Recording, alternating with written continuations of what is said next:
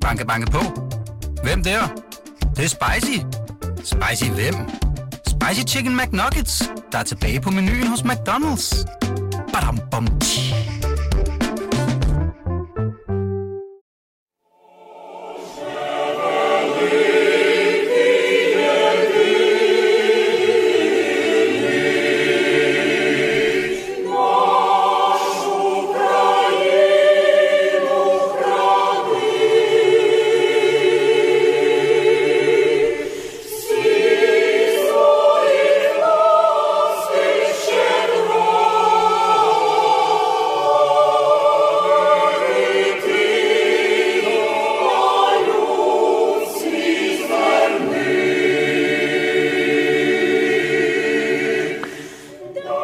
Starter et øh, lidt andet sted, end vi plejer i dag, nemlig med øh, en sang på ukrainsk, og det er faktisk øh, sangen, som man hører til alle de her demonstrationer rundt omkring i Europa, og også rundt omkring i Ukraine. Det er den, der hedder En bøn for Ukraine, og det, der er specielt ved den her udgave, vi hører, Mads, det er, at den er fra underholdningsshowet Saturday Night Live, øh, her lørdag aften i, i New York City, som altid starter med det, man kalder en kold åben åbning, hvor der er et eller andet, en cold opening, hvor, hvor der sker et eller andet, og så kommer aftens gæster ind og siger, this is uh, Saturday Night Live from New York City. Den startede på den her stille måde med et ukrainsk kor, Meget ulig, som er i Ukraine. de plejer at starte på, kan man sige. Så vi er i specielle tider, da vi sad og talte sammen sidste, David, der var der jo heller ingen af os, der havde på nogen måde forestillet os, hvad vi, at vi skulle tale om Ukraine så meget, som vi kommer til at gøre i, i dag. Verden blev lavet om siden sidste udsendelse, øh, og, øh, og vi ved nok ikke, hvor den er på vej hen. Øh, og det er jo den usikkerhed og alt det her, den alvor, der er snedet sig ind i alt, øh, gør jo også, at, at, at så må man begynde Saturday Night Live på den med, med en hyldest til øh, Ukraines frihed. Ja, det var en smuk, øh, det var en smuk start på, på Saturday Night Live udsendelsen, men du har jo helt ret, Mads, fordi vi har jo mange gange i kampagnesporets øh, mange år i historie efterhånden, så har vi jo vendt tilbage og talt om den kolde krig, øh, hvordan den var, da den var på sit højeste, hvordan den udviklede sig efter 2. verdenskrig, hvordan den blev afsluttet øh, i, øh, i Reagan og Gorbachev-årene, men vi har jo altid tænkt på det som sådan en historisk ting, vi skulle tale om. Vi havde ikke sådan tænkt, og det har vi ikke haft fantasi til at forestille os, at vi skulle være i en situation, hvor vi pludselig øh, har en invasion af et øh, frit europæisk land, vel at mærke en invasion foretaget af, ja, af Moskva, af Kreml, af Rusland, det gamle Sovjet, om jeg så må sige, øh, at vi pludselig skulle tale om det som en, som en, som en helt aktuel historie igen. Nej, og der er mange ting, der er overraskende i alt det her. Øh, det, og det, det, jeg, det, jeg synes, der er sådan lidt usædvanligt, det er, at, altså, at der er, det er meget sjældent, at verden er sort eller hvid. Sort og hvid. Altså, øh, at, at ting står helt skarpt. Som regel er alt gråtoner, og der er lidt for og lidt imod, og så videre. Ikke? Men her, der er det så klart, øh, og, og en hel verden øh, reagerer på den russiske øh, aggression. Der er nogle, nogle enkelte gamle venner i Serbien og så videre, der holder fast i, i, i Rusland, men, øh, men, men vi oplever en, en solidaritet i verden, som, som gør, at, øh, at, at, at selv, selv nogle af dem, vi, vi ved, som regel hjælper hinanden derovre i, øh, i, de, i de forfærdelige landes øh, klub, øh, de, er ikke, de er ikke så aktive, som de plejer at være.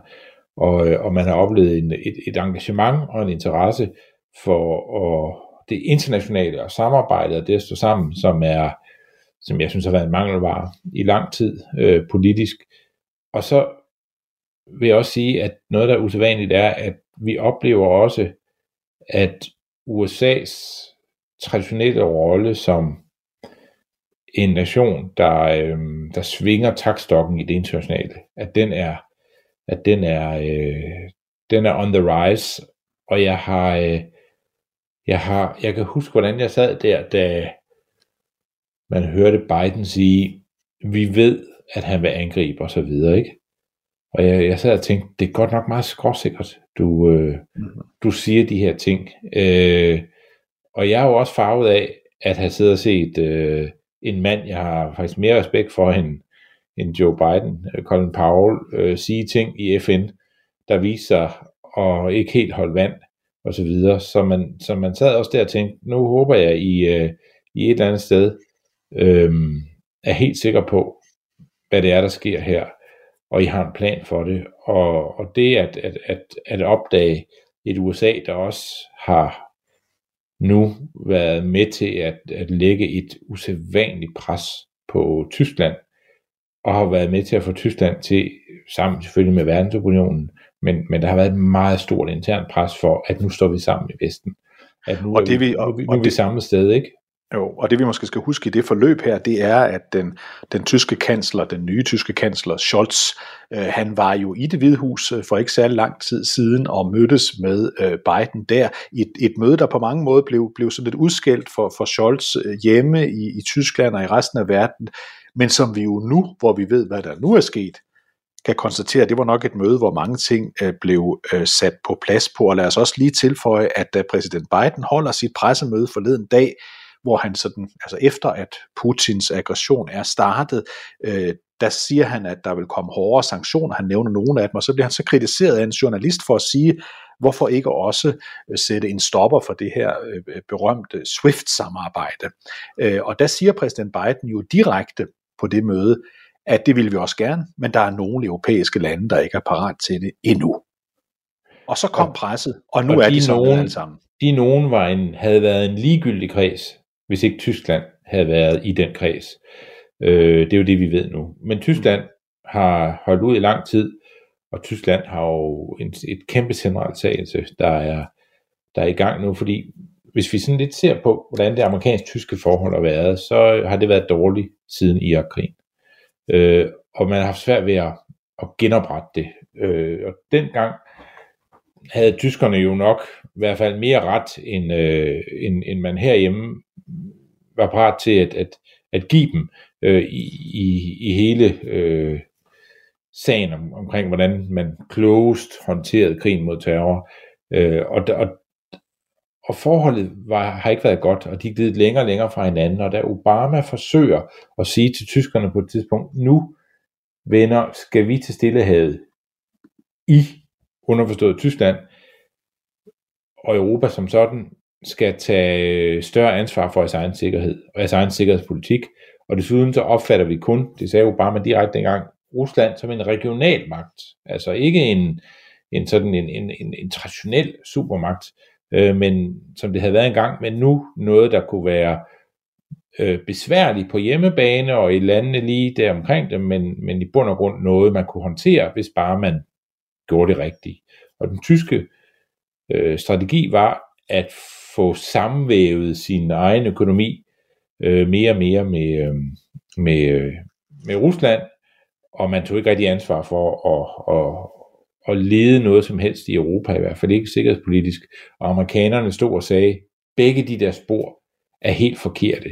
I må ikke lægge af så mange energipolitiske æg i den russiske øh, kurv. Det kan I ikke holde til, og I bliver nødt til at, øh, at, at tage ansvar i NATO-sammenhæng. Øh, og nu oplever man så, Tyskland, der rykker fuldstændig over i den amerikanske logik øh, på meget, meget kort tid. Og jeg, man skal ikke en logik, som vi også skal huske på, at tyskerne, at, at tyskerne jo af historiske årsager øh, var øh, helt frem til stort set øh, i begyndelsen af Irakkrigen. Der var et meget, meget tæt øh, tysk-amerikansk øh, samarbejde, så vi kan vel nærmest sige, øh, Mads, at den tradition, der var fra afslutningen på 2. verdenskrig og så frem til, til, øh, ja, til starten af det her årtusinde, øh, den er vi nu tilbage til efter at vi har haft et, sådan ser det ud, efter at vi har haft et sådan nærmest næsten 20 års, øh, ja 20 års faktisk, øh, sådan afvielse fra det normale, så ser det ud som om vi er på vej til en, en stærk transatlantisk akse mellem det største land i Europa og det vigtigste land i verden. Og det er jo, altså, verden har brug for et stærkt transatlantisk bånd. Det er sådan en, øh, eller Vesten har i hvert fald, og dermed også verden, vil jeg hæve det. Øh, og, og, og det er svært at få, hvis man øh, ikke er enig i Berlin og Washington D.C. Man, og det har man jo ikke været i lang tid.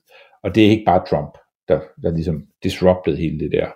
Øh, og nu har man fået bevægelsen, og, og, og nu begynder jeg ligesom og ane morgenluft. Og det interessante er selvfølgelig så, om det her, det, det kan vi også tale om øh, sådan en passant på et tidspunkt, øh, fordi det er også et, et interessant spor, om det her også betyder, at, øh, at vi i år 22 oplever, at Bidens ellers noget øh, altså sønderskudte øh, præsidentskab, at det øh, på en eller anden façon får øh, et, en, en, han får en mulighed for at lave et comeback øh, på baggrund af den sikkerhedspolitiske rolle og efterspørgselen på en, der tager sikkerhedspolitisk ansvar øh, i verden, om det, om det også kan give ham øh, et, sådan et løft. Det er jeg ret interesseret i at, at, at følge her den, den, den næste tid, fordi det er jo Biden, der har fået ret. Det er jo Biden, der har sidder og sagt, Putin, øh, øh altså, det dur ikke, den måde jeg håndterede det på, men altså, der har været nogle, nogle ting, vi Biden skal håbe, vi alle sammen glemmer. Vi må ikke glemme, at, øh, at, at lige da Biden kom til, der var han jo ude og, og sådan sige, okay, de der, den der gasledning, I bygger øh, ude i Østersøen, det kan vi godt leve med. Det kunne man jo ikke i Trump-årene, men det kunne man så godt lige pludselig og så videre. Mm. Men i bund og grund, så har Biden placeret sig et sted, hvor det her viser, at han øh, har taget, har været mere, haft mere, har fået mere ret, end, end han har taget fejl. Og på den helt store bane skal vi jo også hæfte os ved, at øh, da Biden tiltrådte tilbage i januar 2021, der var der en begejstring uden lige øh, i øh, de europæiske lande øh, i NATO-kredsen blandt de allierede i Europa, ikke mindst fordi, at Biden gik ud og sagde, America is back, altså underforstået, vi er tilbage i alliancen, vi er tilbage i det transatlantiske samarbejde, vi er tilbage som ledere af Vesten, som nogle øh, de øvrige lande har lyst til at være iblandt, og alt det øh, formøblede han jo faktisk øh, i forbindelse med den kaotiske exit fra Afghanistan, hvor de allierede i Europa faktisk blev splitteravne tosset over, at de ikke var involveret i, hvad der foregik, og derfor også øh, kom til at fremstå som, øh, som svage øh, i forhold til USA. Nu er det som om, at med det, der sker her, så har Vesten som sådan så meget brug for, så meget brug for at stå bag om øh, USA, at alle jo, selv Orbán skal vi lige være opmærksom på i Ungarn, bare for at tage sådan en ekstrem i Europa, selv Orbán er med på, at i den situation, vi står i lige nu, der har vi brug for et samlet Vesten, og vi har brug for, at dette samlede Vesten er anført af USA. Det er jo alligevel noget af en bedrift, når man tænker på, hvor langt vi var fra det, ja bare lige før nytår. Jamen det, det er jo sjovt, som sådan nogle store konflikter her, de ender jo tit med at blive sådan en slags fremkaldervæske, hvor man finder ud af, hvad folk virkelig har gjort af, og hvad der, hvad der er snak, og hvad der er mere reelt osv. Det, er jo, det er jo klart, at, øh, at øh, Orbán ved godt, at nogle, nogle ting kan man være uenig om og se helt forskelligt på, og Orbán har været meget Putin-glad. Øh, det har mange, især på højrefløjen i hele Europa, ikke? Og, og så er der dem, der traditionelt bare holder med russerne, fordi de er så langt ud på venstrefløjen, at det er det, de altid har gjort. Mm. Øh, så der er sådan et, der har været sådan nogle polariserede stemmer overalt, der, der forstod Rusland eller Putin, øh, og nok også så lidt op til ham på en eller anden absurd façon. Trump er jo et godt eksempel på det.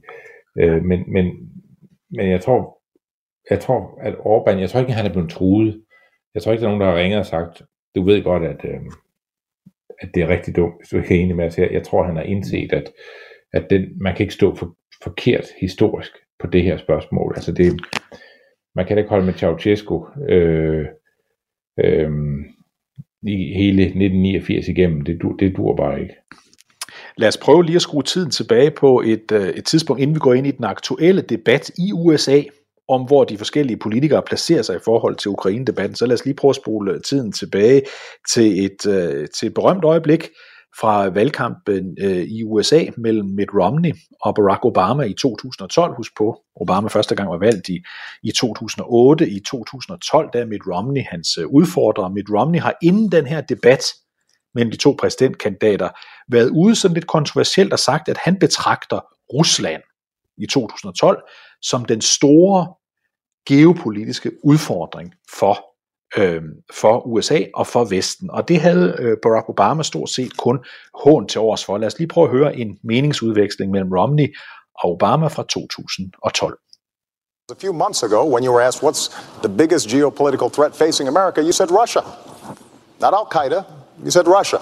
In the 1980s or now calling to ask for their foreign policy back. I'm not going to wear rose colored glasses when it comes to Russia or Mr. Putin, and I'm certainly not going to say to him, I'll give you more flexibility after the election. After the election, he'll get more backbone. Ja, det klip her, det her, som, som Romney refererer til, at jeg vil give, jeg vil i hvert fald ikke sige, at Putin skal have mere øh, uh, flexibility efter valget. Det var fordi, at der var et, et pressemøde, hvor mikrofonen ikke var blevet fjernet fra, fra, fra, fra, fra, uh, fra hvad hedder han, øh, Obama, hvor han kommer til at viske noget i retningen af, at du kan få lidt mere fleksibilitet efter valget. Det er sådan en sidehistorie til det her. Men det centrale er jo, at Romney i 2012 så Putin som en trussel og at Obama faktisk gjorde lidt nar af ham og sagde, det er fortidens røst, vi sidder og hører på, du lyder som om, du lever i 1980'erne, hold nu op, vi lever i 2012, det er en helt anden tid. Men den her uge, det som, øh, som, som, øh, som øh, Putin nu har gjort, det er jo også noget, hvor, hvor, hvor, hvor Romney med rette, synes jeg, har fået noget af en sådan en hyldest på afstand for de udtalelser, han kom med dengang, og som han blev gjort så meget nar af dengang. Jamen det er jo, altså, det er jo det her med, at man gør ham til grin for sine synspunkter. Og det er jo, der var jo den her fornemmelse mange steder, at øh, murens fald i 89 og Sovjetunionens kollaps i 91 havde betydet, at, at vi havde fået en, en bedre verden. Historien øh, havde ligesom kåret sine endelige vinder, og det skulle man aldrig diskutere igen og så videre. Og man ville ikke komme tilbage i den bipolær logik, og man vil ikke komme tilbage i, i, i striden mellem Vesten og så øh, øh, Varsava-pakten. Den logik var ophørt en gang for alle, og Rusland blev betragtet som, som noget døende. Og det gjorde det i mange sikkerhedspolitiske kredse. Jeg kan selv huske det, for jeg var sådan en del af de kredse også på det tidspunkt, og hvordan man, man, man øh, hvad skal vi nu snakke om, nu russerne er væk, og, mm. og så, så, og det var før Kina var begyndt. Så man sad jo der, og, og man begyndte at tale om USA. Altså, man har altid rang, lavet sådan en rangorden over nationers indflydelse, og det højeste, man sådan traditionelt kunne opnå, det var, at man kunne være en supermagt, ikke? Og der var to af dem. Og nu var den ene væk, og så begyndte man jo at tale om USA, som, som om den, den USA's dominans var så voldsom der i, i, i perioden lige efter øh, Øh, 89-91, at, øh, at, at man begynder at tale om USA som en hypermagt. Man måtte opfinde et nyt begreb for, hvor stærkt USA var øh, i den her verden, og der var ikke rigtig andet, der sådan kunne udfordre det, øh, og, og det var så småt og så videre.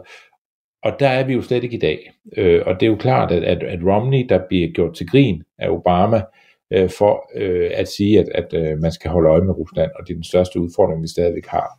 Øh, man sige, og, det vidste han, det vidste, kunne han ikke vide, men han havde jo ret. Og, og, og den kritik, som, som Romney havde rejst, og der hvor han havde talt om, at Rusland var den store geopolitiske udfordring, kom jo også af, at da Obama havde tiltrådt i 2009, der startede han med det samme med at sende Hillary Clinton, den dengang nye udenrigsminister, til Moskva, for helt bogstaveligt talt at trykke på en knap, hvor der stod genstart nu genstarter vi vores, øh, vores forhold, nu skal vi igen kunne tale ordentligt. Og det synes Romney der i 2012, at det var udtryk for en, en øh, naiv tilgang, og nu skal vi lige skrue øh, øh, de historiske briller på og huske, at hvor, hvor, hvor, hvor, hvor det her, øh, hvor det her øh, udveksling mellem, mellem Romney og Obama finder sted, ja, det er altså i 2012, og der vil folk jo, der er lidt opmærksom, kunne huske, at bare to år senere, i 2014, ja, der invaderede Putin jo så første gang Krimhaløen og på den ene eller den anden vis, også det sige, Ukraine.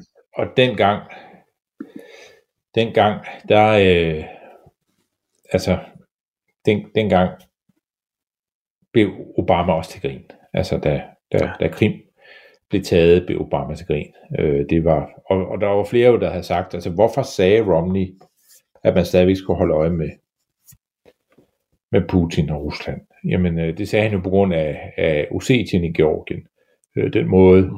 man havde udnyttet finanskrisen og, og krigstrætheden over øh, Irak og Afghanistan i USA og Vesten til at, øh, at, at, at, at opføre sig øh, meget indrodet, lad os sige det på den façon, i, i Georgien. Og det, og det øh, dengang tænkte man nok, jamen, øh, har vi nu så forstået, hvordan vi skal håndtere Rusland? Og det er jo tydeligt, at det har man ikke.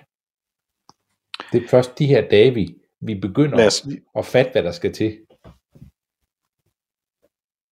At vi er ved at fatte, hvad der skal til for at stoppe ham, fordi man kan sige, at det han jo blev næret af den gode Putin, det var jo, at han kunne se i 2014, at han kunne snuppe øh, Krim uden at det ja, han kunne se, at der altid var nogen, der ville stille sig midt imellem og holde lidt med ham også, og sige, ja, vi kan godt lave sanktioner, men de kom jo aldrig til at betyde noget. Det vores sanktioner var jo sådan en, en under...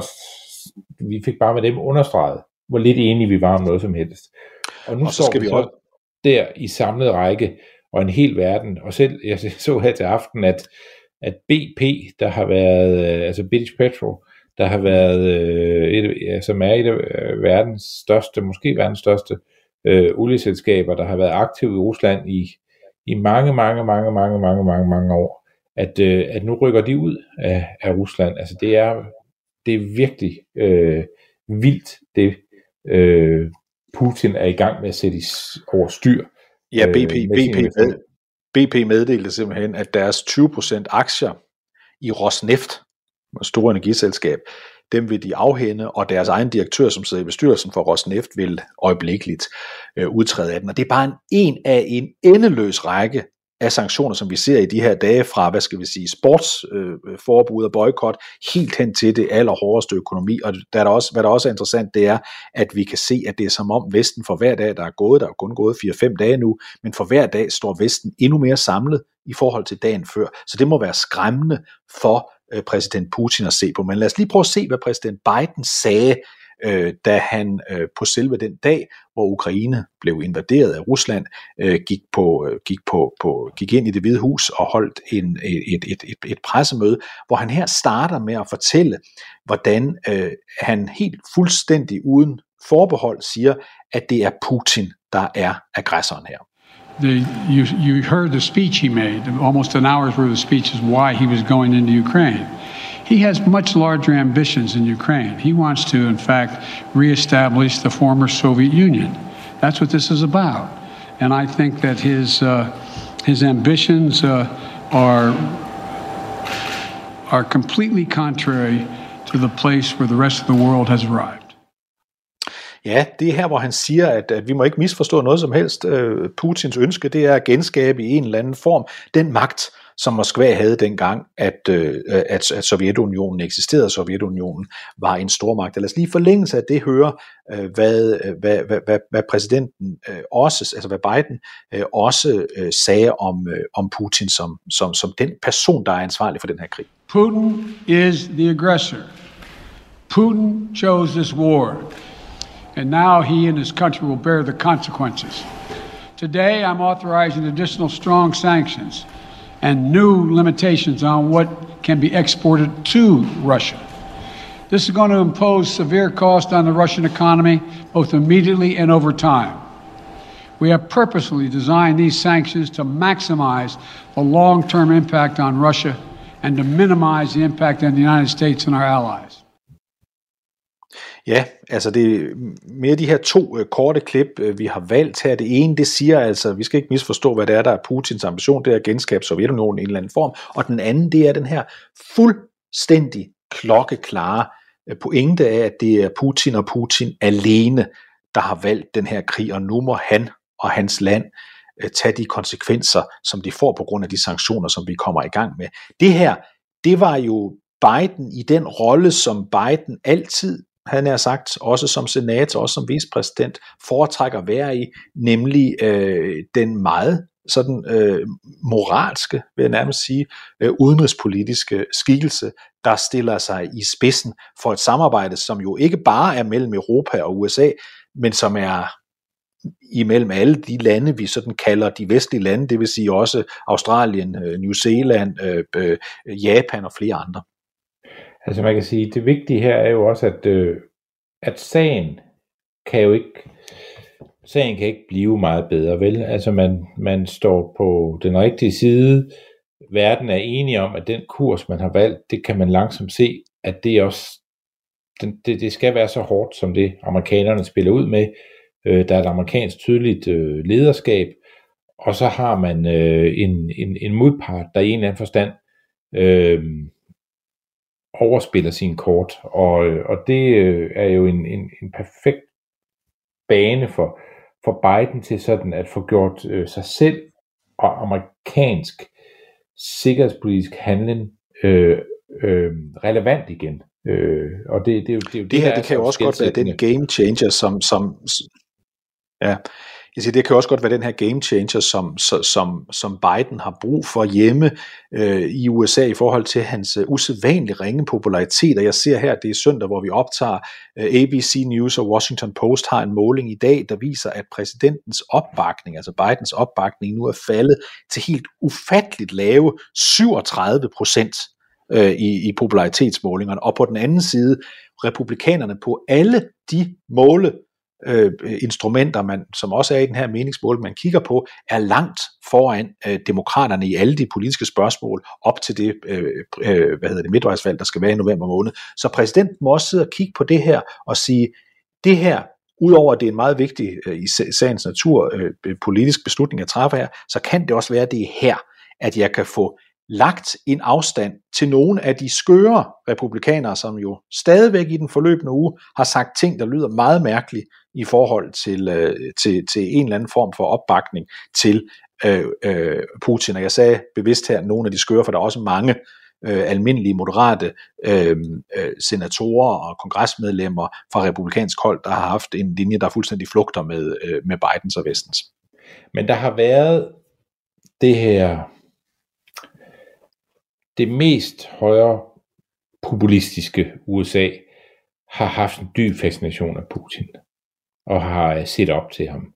Og de har været begejstrede for Orbán øh, og har syntes, at Putin var en eller anden form for kristen blodsbror, som, øh, som vi bare alle sammen havde misforstået på en eller anden person. Og selv og Trump sidder jo og, og kan næsten ikke... Øh, jeg ved, jeg synes, man overdriver lidt, hvad det egentlig er, Trump siger, da han siger, at, at, at ringer ind til TV på et radioprogram og siger, at, at, at Putin er genial, men altså, øh, men, men øh, man kan næsten ikke skjule, hvor begejstret øh, man er for den måde, den handlekraft, som der er sådan en, en urmaskulinitet maskulinitet i, i Putin, som er, øh, som er sådan, øh, ja, den, den har bare inficeret store dele af, af, af højrefløjen, og hvis man sidder og følger lidt med i de der memes, der bliver sendt rundt øh, blandt alt-writer og så videre, så kan man jo også se, at de er jo dybt fascineret af, af Putin, og det Tucker Carlson. Øh, lad, lad, os lige prøve, lad os lige prøve at tage en af dem her. Fordi, menneske. Ja, men lad os lige vente med Tucker, og så i stedet for at se øh, to, øh, som ofte er, er, er, vi ofte spiller klip for at tale om her i vores program, som jo altså er medlemmer af kongressen, medlemmer af repræsentanternes hus, nemlig Marjorie Taylor Greene og øh, Paul Gosar. De to, de deltog øh, for en uge siden i en, øh, i en, øh, et, et politisk møde uh, i det, der hedder AFPAC, som er en, uh, en, en, en noget uh, rabiat uh, republikansk samling, men ikke desto mindre kom disse to uh, kongresmedlemmer og talte. De går op på scenen lige efter, at de bliver introduceret på den her måde. Og prøv lige at høre det her uh, klip. And now they're going on about Russia and Vladimir Putin is Hitler, and they say that's not a good thing. And Can we give a round of applause for Russia? Yes.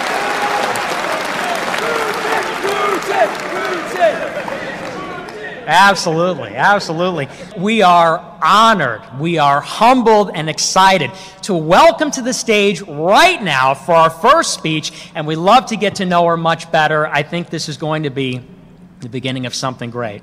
The representative from Georgia, Marjorie Taylor Greene. Ja, det der er bizart her, det er jo, øh, det er bizart nok, at den her mand starter med at tale om, hvor fantastisk han synes øh, Putin er, og publikum begynder at råbe Putin, Putin, Putin, og så kommer Marjorie Taylor Greene op på scenen, hun siger ingenting. Altså hun siger ingenting, vi skal lige, det her det er altså for, for, for, for godt en uge siden. Ikke? Det her det er jo et billede på, hvordan øh, nogle øh, republikanere taler øh, på en planet, som øh, det meste af USA heldigvis ikke er på, og som resten af Vesten i hvert fald ikke er på på nuværende tidspunkt. Altså det, hun lavede der, Marjorie Taylor Greene, det svarer til, at en dansk borgerlig politiker møder op hos nynazisterne øh, og lader sig hylde der, og ikke siger noget, mens en øh, erklæret antisemit mm. og en erklæret racist øh, står og laver vidigheder øh, og hylder øh, Putin. Men, øh, men det var jo, det, der, var ikke, der var ikke lige en klokke hos Marjorie Taylor Greene, der, der, der ringede, og jeg tror ikke, der er så meget klokkeværk at ringe med i det hele taget. Men det er jo, det, altså, jeg er borgerlig, og det, det gør altid ondt på mig at se, at, at der er nogen, der kan glide helt derud, hvor man, øh, hvor man, hvor man begynder at omfavne folk som, som Putin og øh, synspunkter, der er så menneskefjendske, som det man, man oplever derude. Øh, og jeg, jeg ved selv, hvordan man, man udvikler sådan en, øh, øh, en, en, en eller anden form for sjældesans for, når folk ringer til mig og siger, jeg har, nu skal du høre Mads, jeg, jeg, der er noget, jeg er gået og tænkt over, jeg synes Venstre skal gå ind for. Og så kan man godt høre ret hurtigt sådan, øh, okay, det der kommer ned for enden af den her samtale, det er et eller andet fuldstændig vanvittigt, enten konspirationsteori, eller noget dybt racistisk, eller et eller andet i, i den, der, den der stil. Og der er åbenbart ikke noget hos, øh, hos hende der, hvor hun tænker, at øh, jeg bør ikke være her. Øh, og det, og det der desværre... Det er der ikke hos hende, og det er der heller ikke hos Paul, Paul Gosar. Præcis, og, og Paul Gosar var, var der også. Men lad os lige prøve at høre en af de andre, som jo ikke er politiker selv, men Steve Bannon, som, som alle vil kunne huske som, som, som hvad skal man sige, chefrådgiver for Trump, da han oprindeligt stillede op, og også da han startede i det hvide hus. Steve Bannon har i dag, det har vi spillet for jer til, et, en, en, en meget populær øh, videopodcast, der hedder The War Room. Og her øh, forleden dag, øh, der spiller han med på Putins argument om, at Ukraine faktisk slet ikke er et land. Prøv at høre, hvad Bannon siger her. Ukraine's not even a country. It's kind of a concept. It's not even a country. So when we talk about sovereignty and self-determination, it's just a corrupt area where the Clintons have turned into a colony where we can steal money out of. Ja, det han jo siger, Bannon her, det er, at øh, Ukraine er slet ikke noget land, det er et eller andet koncept, og så er det jo noget, Clinton-familien kan bruge til at rave penge til sig fra. Øh, vi skal bare huske på, at Steve Bannon er ikke nogen her, hvem som helst. Han var en af dem, som Trump lyttede allermest til, så har han været ude, men han er ofte inde hos øh, Trump igen. Øh, det er sådan lidt on and off, om Trump kan lide ham eller ej, men altså her får vi jo sådan råt for usødet en tankegang, der i hvert fald ikke er fjern fra den, som, som ekspræsident Trump selv har. Nej, det er der ingen tvivl om, og, øh, og nu skal vi ikke gå ind i alt det her med, hvor, hvor historisk ukorrekt det er. U- Ukraine har en, en, øh, en national identitet, der går længere tilbage end, end, øh, end, øh, end, end den russiske. Øh, så, så, øh, men alt det der, det er jo bare en konstruktion, som man ligesom har, har, har sagt for at ligesom retfærdiggøre øh, Putins måde at tænke på.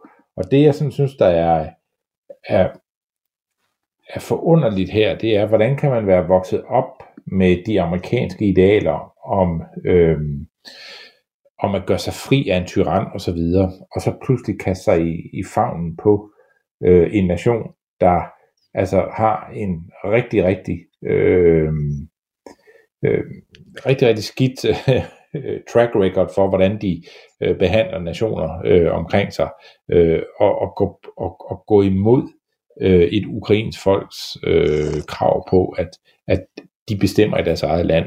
Og, og der, er, der er jo mange fejl øh, i Ukraine. Det, det, det, det er jo noget af det, vi har oplevet ved alle de her nationer, der gjorde sig fri i Østblokken, at øh, der skulle godt nok altså, der skulle godt nok luges meget i, i kartoflerne, før øh, afgrøderne stod, øh, stod flot igen, og, og korruption, og øh, manglende samfundssind, og en, en, en masse følgeproblemer, som var øh, kommet af, at man havde levet i et system, hvor staten var så pilrøden.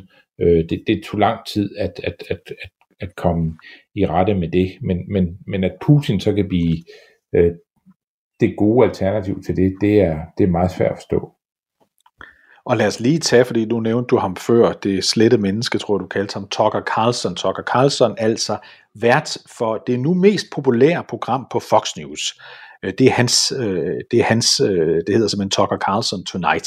Og Tucker Carlson, han har jo gjort sig berømt i de seneste år eller to, på en, en stor begejstring for Viktor Orbán i, i Ungarn, øh, men også for et, øh, et, øh, et, et forsvar for Putin øh, ved forskellige lejligheder. Lad os bare prøve at høre det, som man vist på amerikansk kalder en rant her, hvor Tucker Carlson han taler om Putin.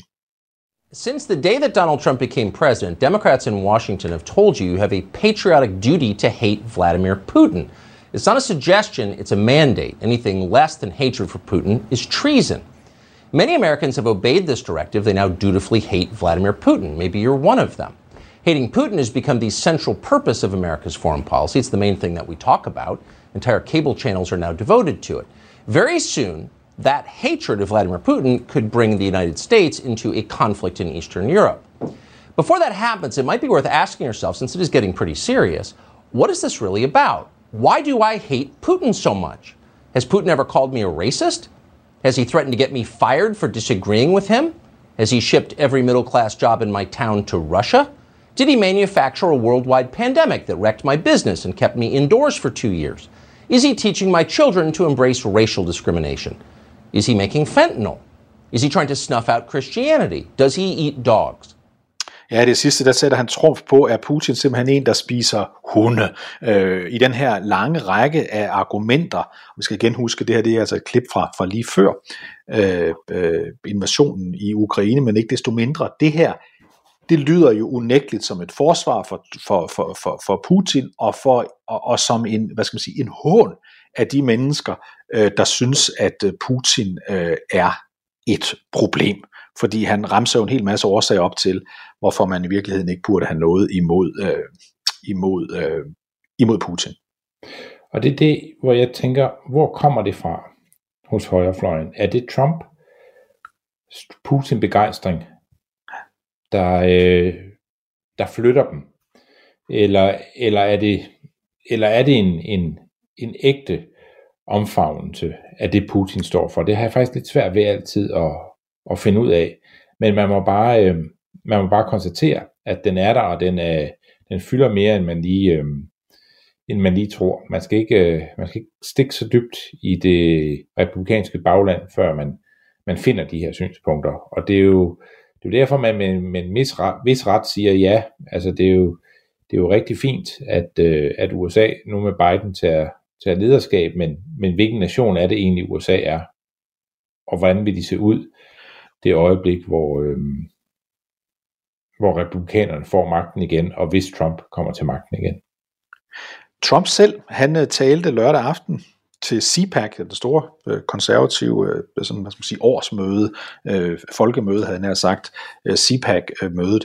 Øh, og der talte han øh, om øh, Ukraine, og han undlod, skal vi lige huske på her, at, at sige noget pænt om, øh, om Putin. Og det har jo at gøre med den udtalelse, du var inde på lidt før, Mads, hvor han, hvor han talte om, at Putin var et geni. Her tror jeg, man skal huske på, at han siger det med, at han er et geni, der skal man huske på, at Trump nogle gange har sådan en mærkelig vane mellem at skifte mellem at være politiker, og så pludselig være analytiker. Og jeg tror, det var sådan analytisk, at han tænkte, det var egentlig snedigt af, af, af, af Putin at gøre sådan og sådan, uden at det nødvendigvis betød, at han bakkede op om det, som Putin gjorde. Men sådan blev det jo hørt af mange, og, og så ja, så vi målinger i den forløbende uge. Vi, vi så målinger i den forløbende uge, der var meget interessant, nemlig at i det blandt de republikanske vælgere er der faktisk en dyb skepsis over for både Putin og over for øh, kineserne øvrigt, som måske har overrasket øh, øh, Trump og hans folk. Ja, og, og jeg, jeg hører ikke Trump egentlig bakke Putin op i den forstand, han siger, at det er genialt. Det, det, det, det er den måde, Putin magtpolitisk handler på. Han prøver sådan at sige, at det er meget smart, det der sker der. Det er faktisk så smart, det er genialt. Øh, men, men det lyder jo som en, en, en opbakning øh, til Putin, og når man ligesom ved, hvor glad øh, Trump har været for Putin, så kan man jo ikke lade være med at, at tænke, at det, det er sådan, det hænger sammen. Lad os lige høre Trump øh, tale om Ukraine på, øh, på, øh, på CPAC. The Russian attack on Ukraine is appalling. It's an outrage and an atrocity that should never have been allowed to occur. It never would have occurred. We are praying for the proud people of Ukraine. God bless them all. God bless them all. Ja, her siger han jo sådan set det, som, øh, som de fleste præsidenter ville have sagt, øh, eller ledende politikere i øh, USA ville sige, men prøv så at høre, hvad han fortsætter med at sige, den gode præsident Trump her. As everyone understands, this horrific disaster would never have happened if our election was not rigged and if I was the president. Uh, very simple. It wouldn't have happened. Under Bush, Russia invaded Georgia. Under Obama, Russia took Crimea. Under Biden, Russia invaded Ukraine. I stand as the only president of the 21st century on whose watch Russia did not invade another country.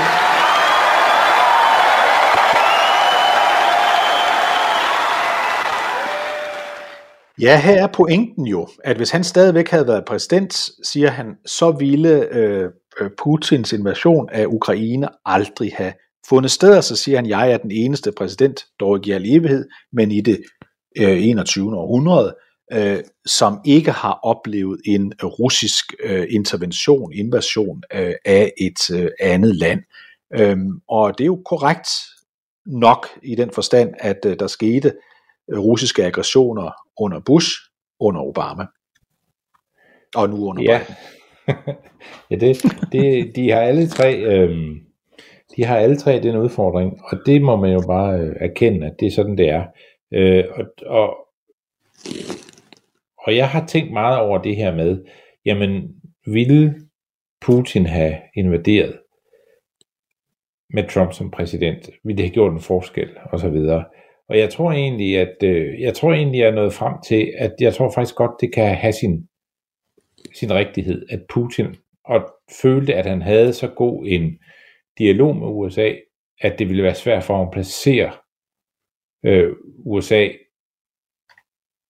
på en, en kurs, hvor han ville også kunne bryde med øh, Donald Trump. Han, man havde trods alt kæmpet mod hinanden øh, i Syrien, øh, man havde blandet sig i det amerikanske øh, præsidentvalg osv., der var, der, der, der var sager nok, der kunne sådan øh, gøre det besværligt at have et, øh, en, en forstående præsident. Øh, så så jeg, jeg, jeg tror godt, at, sådan, at bagveje, der kan være noget øh, logik ved den måde, Trump tænker på.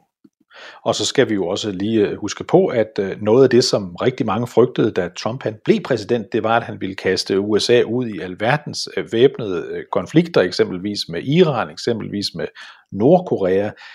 Og der må vi jo sige, at der overrumplede Øh, Trump sine kritikere i den forstand, at han faktisk ikke rodede øh, USA ud i øh, nye store øh, eventyr, nye store øh, krige med, med, med andre lande. Men vi ved jo også godt, Mads, at for eksempel Bill Clinton fik meget øh, kritik, da 9-11 kom, selvom han ikke længere var præsident, fordi mange sagde, at det var fordi han ikke handlede i tide mod øh, Osama bin Laden og Al-Qaida-netværket og alt det der, og derfor lod han dem langsomt vokse op, og der vil jo også være nogen, der vil kunne kritisere øh, Trump for, at han ikke gjorde nok øh, for at begrænse øh, øh, Putins øh, muligheder, øh, mens han sad i det hvide hus. Men det rokker ikke ved, at invasionen kom ikke på hans watch, som man siger. Nej, og det kan man ikke lave på, og jeg tror, jeg tror også, at øhm, jeg, altså, der, var noget, der var noget god kemi mellem Trump og Putin, og der var måske endda også mere kemi, end der bør være mellem en amerikansk præsident og en russisk præsident. Øh, men men de, de har i hvert fald nemt ved at finde hinanden, havde lange snakke, når de, når de øh, var værd til sit og så videre, øh, og, og sad alene. Men betyder det så, at vi ikke havde oplevet en, en invasion af Ukraine, der tror jeg også, min, når jeg sådan tænker færdigt, at jeg vil tænke, jamen, så havde man bare ventet øh, på et andet opportun tidspunkt, før man ville have gjort det. Det virker jo som, som noget, der, øh, der ligger meget dybt hos Putin, det her med at skulle reetablere et, øh, et, et, øh, et, et Rusland, der, øh, der var engang.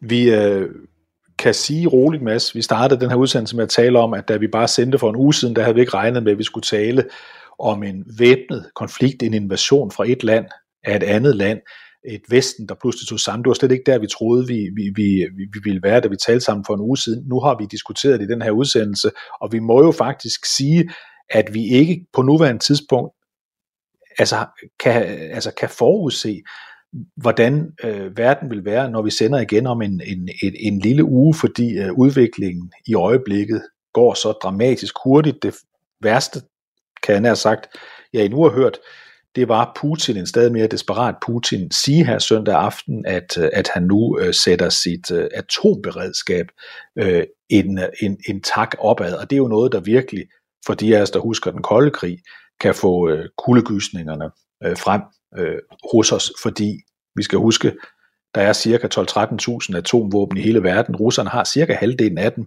men en enkelt, der sendes afsted, er jo alt rigeligt til at, øh, til at tingene i verden ændrer sig kolossalt. Så det må vi i hvert fald øh, folde vores hænder og håbe på, at det ikke bliver den vej, præsident Putin kunne finde på at gå.